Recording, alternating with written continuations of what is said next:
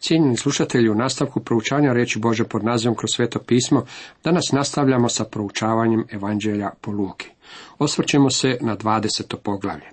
Tema ovom 20. poglavlju glasi Isusov autoritet pod pitanjem, prispodoba o vinogradu, Isusa postavljaju pitanje u svezi sa plaćanjem poreza caru, Isus utišava saduceje u svezi sa uskrsnućem, Isus postavlja pitanje pismoznancima. Kao prvo pitanje o Isusovim ovlastima. Jednog dana, dok je naučavao narod u hramu, navještao evanđelje, ispriječe se glavari svećnički i pismoznanci sa starješinama, pa mu dobace. Reci nam, kojom vlaštu to činiš ili tko ti dade tu vlast? On odgovori, upitaću i ja vas, recite mi. Isus je svakoga dana dolazio u hram i ondje je naučavao, sve dok nije bio uhićen u vrijeme pashe. On je upotrebljavao Sokratovu metodu odgovaranja na pitanje pitanjem. Ovo je bilo Isusovo pitanje.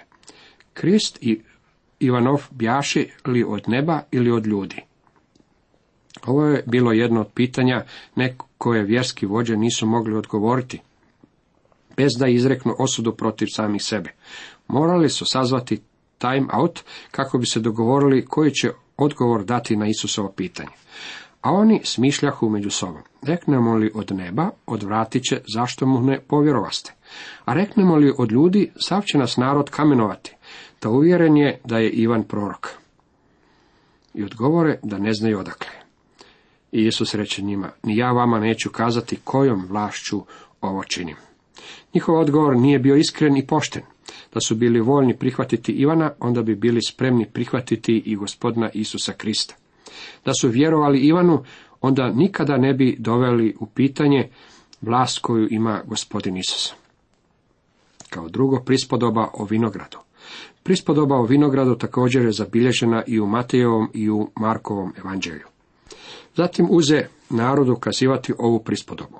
Čovjek posadi vinograd i iznajmi ga vinogradarima i otputova na dulje vrijeme. Kada dođe doba, posla slugu vinogradarima da mu dadnu od uroda vinogradarskog. No vinogradari ga istukoše i odposlaše praznih ruku. Vlasnik vinograda stalno je slao svoje sluge vinogradarima kako bi vidio kako stvari napreduju. Jedan po jedan sluge su bili pretučeni. Bog je slao proroke Izraelu jednog za drugim i oni su svi bili odbačeni. Mnogi od njih bili su kamenovani i ubijeni. Otac je na koncu poslao svog vlastitog sina.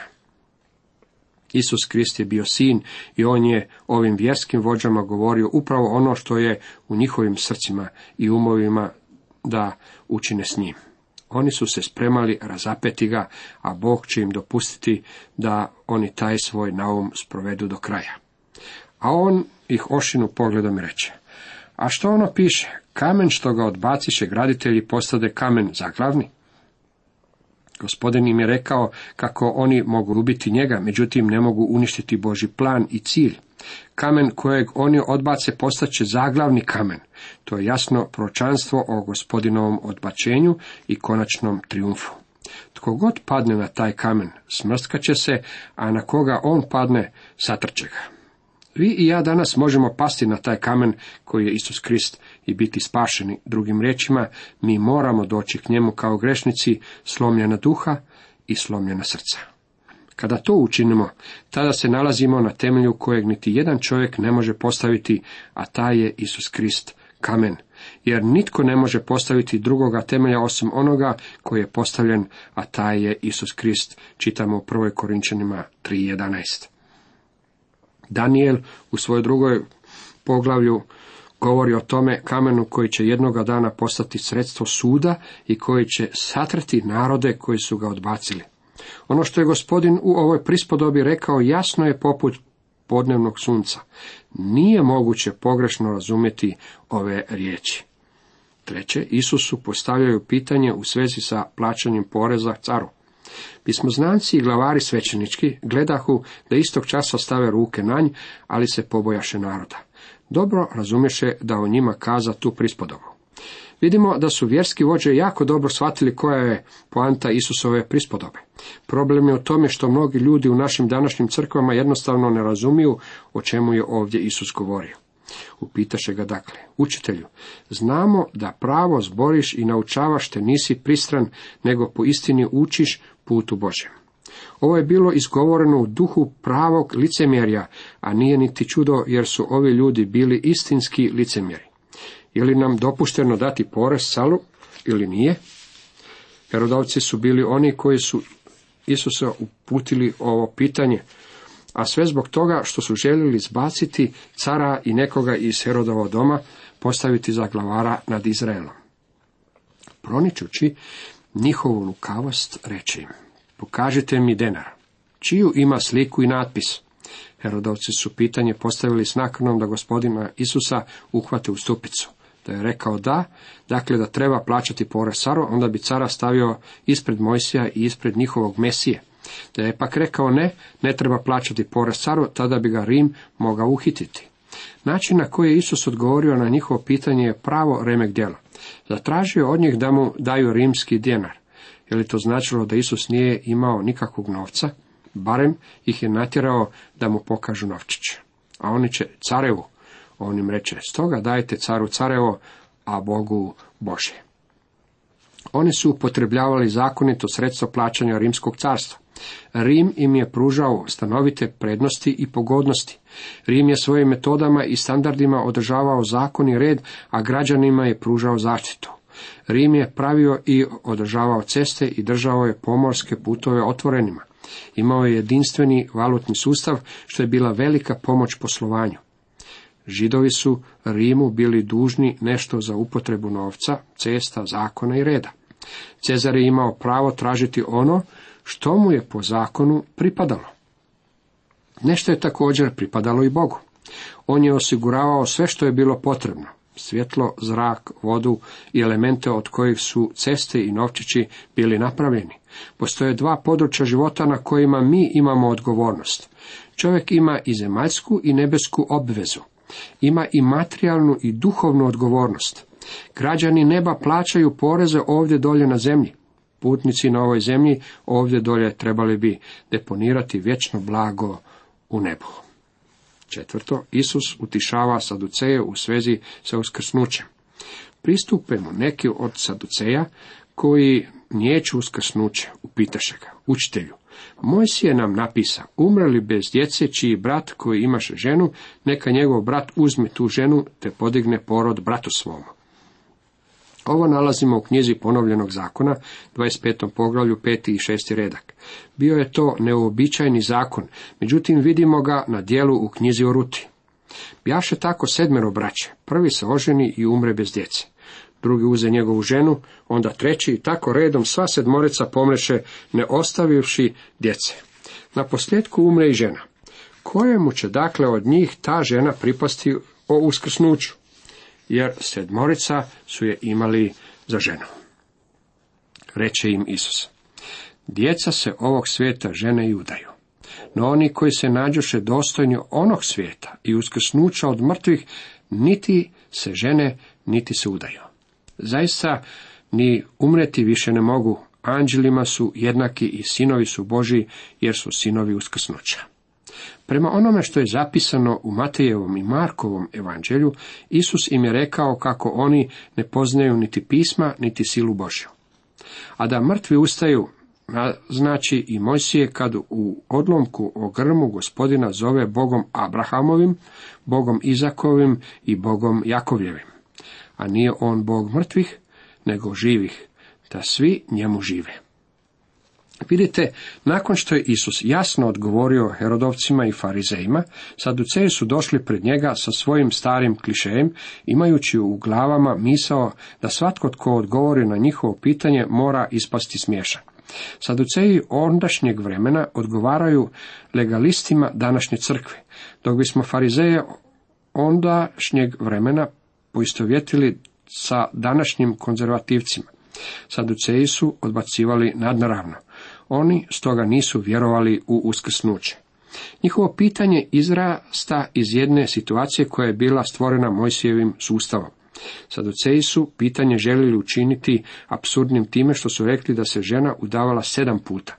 To samo po sebi nije baš vjerojatno da bi se desilo, međutim, situacija je moguća. U naše doba imamo podatke o ljudima koji su se ženili toliko puta, međutim oni su više zabrinuti oko sadašnjeg života nego oko onoga što je, će im doći.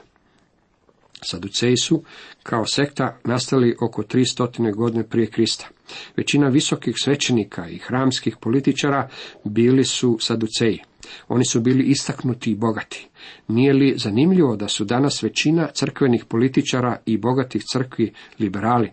To nam govori da se čovjekova narav tijekom stoljeća nije nimalo promijenila. Saduceji su nijekali čudesa. Oni su Bibliju ogoljevali od onoga što je bilo nadnaravno. Oni su bili u izravnom sukobu sa farizejima koji su se zalagali za nadnaravno. Oni nikada nisu prihvaćali nepogrešivost Biblije. Postoji zapanjujuća podudarnost između vjerovanja saduceja i današnjih liberalnih teologa. Liberalizam je odmak od povijesnog kršćanstva. U svezi sa konzervativizmom i liberalizmom dr. Louis Berhoff je rekao Među njima je tolika razlika da se jedan od njih mora odreći pojma kršćanski.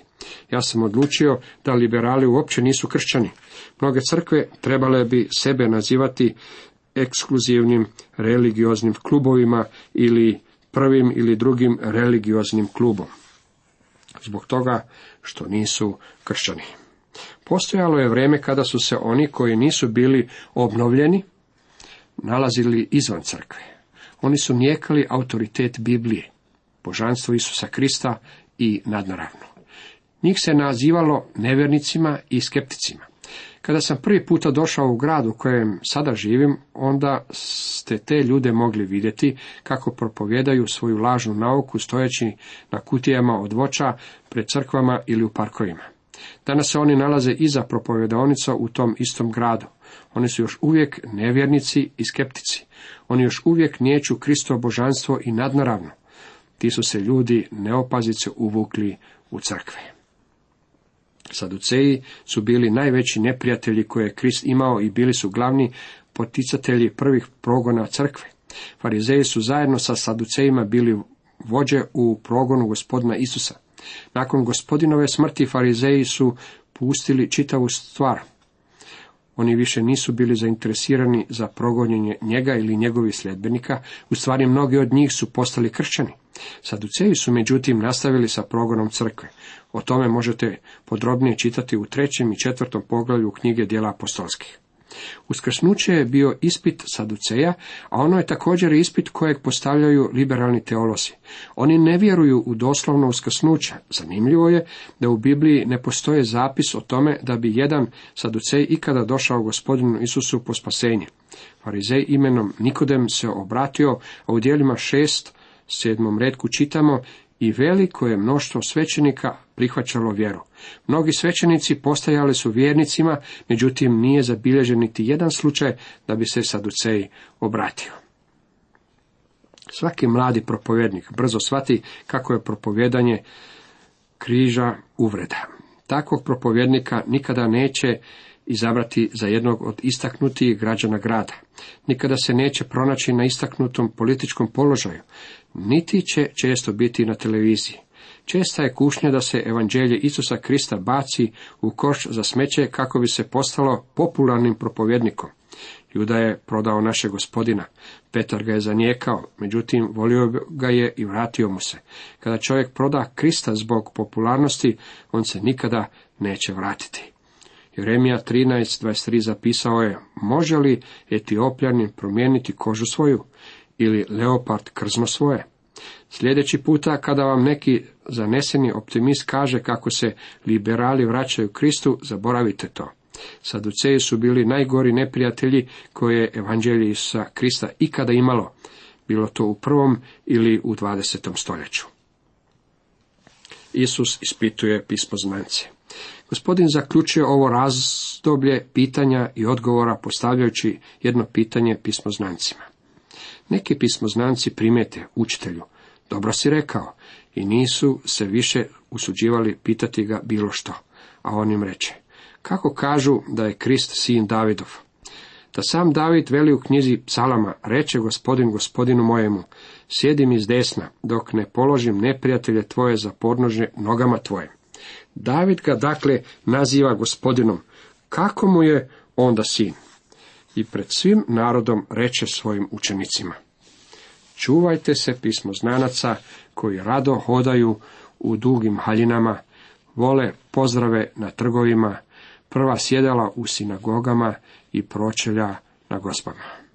Proždiru kuće udovičke, još pod izlikom dugih molitava.